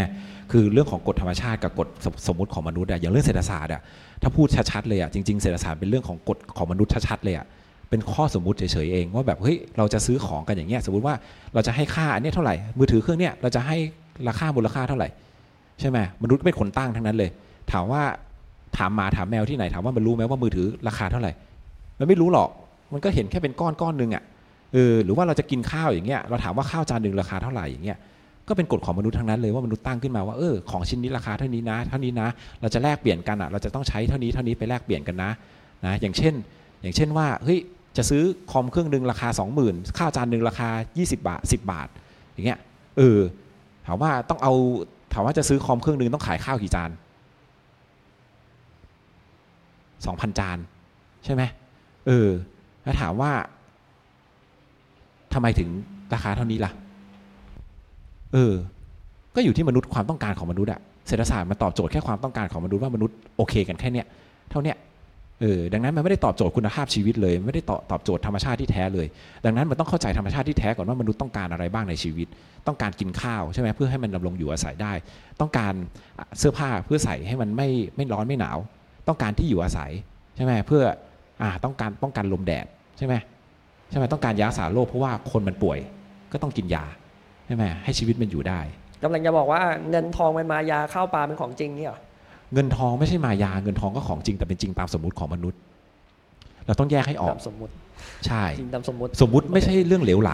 อ่าสมมุติคือเรื่องจริงแล้วมีประโยชน์ด้วย ถ้าใช้เป็นข้อให้ตกถูลกงร่วมกัน ใช่อ่าเนี่ยอย่างเงี้ยถ้ามันข้อตกลงอะมันทำให้ถูกเฮ้ยเราให้คุณค่าให้มันถูกว่า อันเนี้ยควรจะมีค่าเท่านี้นะอันนี้ควรจะมีค่าเท่านี้นะ เออมันก็จะเป็นระบบที่ดี แต่ถ้าเกิดระบบมันไม่ถูกแล้วมันให้คุณค่าไม่ถูกอย่างเช่น เราไปให้ค่าของแพงตามแบรนด์อย่างเงี้ยแต่ไม่ได้ให้ค่าของตามคุณคุณภาพที่แท้ของมันอย่างเงี้ยใช่ไหมกลายเป็นว่าไอตัวระบบเงินอะ มันไม่ได้ตอบสนองคุณค่าแท้ตามธรรมชาติแล้ว อืม นั่นเองนะครับ ดังนั้นมันก็ต้องเราก็แค่ไม่มีอะไรมันก็มาปรับ mindset ของเราเองอะ่ะ มันก็อยู่ที่ว่าตัวเราอะ่ะ เราใช้อะไรในการตัดสินใจใช้ตันหาหรือใช้ฉันทะ ใช่ไหมใช้ฉันทะคือเข้าใจคุณภาพแท้ของชีวิตจริง ๆ ว่าเราต้องการบริโภคเพื่ออะไร แต่ถ้าเกิดเราใช้ตันหาในการตัดสินใจอย่างแบบเฮ้ยเราชอบอันนี้เราก็เลยเอาแบบนี้อะเศรษฐศาสตร์มันก็จะวิ่งไปตามความชอบของมนุษย์ใช่ไหมมันก็เป็นตามกฎสมมุติของมนุษย์นั่นแหละนะครับเอองั้นก็นี่ถามลงลึกนิดหนึ่งว่า เนื่องจากว่าบ้านทิศเนี่ยทำงานโรงงานเนี่ยทำโรงงานแล้วอ่านเล่มนี้แล้วคิดว่าในเอาอะไรไปประยุกต์ใช้กับที่บ้านได้บ้าง โอ้โหตอบยากมากเลย เพราะว่าจริงๆเนี่ยเราเราไม่ใช่เราทำโรงงานแต่ว่าเราไม่ใช่เป็นเราอย่างอย่างโรงงานของเราทำอะเราทำตอบเราตามสนองตามผู้บริโภค เราไม่ได้เป็นกระตุ้นเราคือผมไม่ใช่แบบ B2C อะเราเป็น B2B ไงพอเป็น B2B อะมันไปตามตามตาม business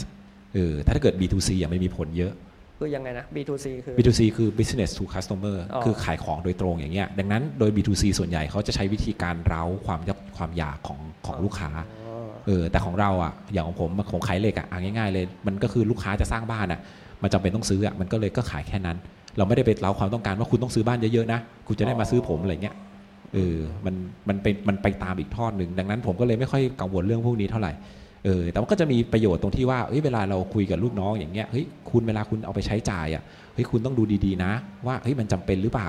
ไม่ใช่ว่าคุณอยากได้เยอะๆใช่ไหมแล้วคุณก็ เอาไปใช้พอใช้เสร็จปุ๊บคุณก็หมุนเงินไม่ทันอย่างเงี้ยคุณไม่เคยเก็บออมไม่เคยรู้จักใช้ทรัพย์สินที่ถูกต้องอะรู้ให้ชัดว่าคุณค่าแท้คืออะไรคุณค่าเทียมคืออะไรอย่างเงี้ยนะครับนะหรือว่าการลงทุนก็อาจจะดูได้ชัดว่าอ๋อเราลงทุนอะเราลงทุนแล้วเราเราลงทุนโดยจำเป็นจำเป็นจริงหรือเปล่าไอการที่เราจะไปลงทุนในเรื่องเนี้ยเออหรือว่าเฮ้ยไอเนี้ยมันเป็นสิ่งฟุ่มเฟือยนะ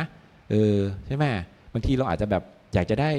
อาคารหรูหราสวยงามอะไรเงี้ยฟู่ฟ่าอะไรเงี้ย แบบ modern เทคโนโลยีแบบทันสมัยออฟฟิศสวยงามอะไรอย่างเงี้ยแต่ว่าจริง ๆ ไม่ได้ใช้ประโยชน์อะไรใช่ไหมสร้างตึกสิบชั้นใช้ชั้นหนึ่งอย่างเงี้ยเอออย่างเงี้ยมันก็ไม่มีประโยชน์ก็เอาไปใช้พิจารณาเรื่องพวกนี้ได้ ถ้าเราเข้าใจคุณค่าแท้คุณค่าเทียม มันก็เอาไปใช้ประยุกต์ได้กับทุกเรื่องเนาะ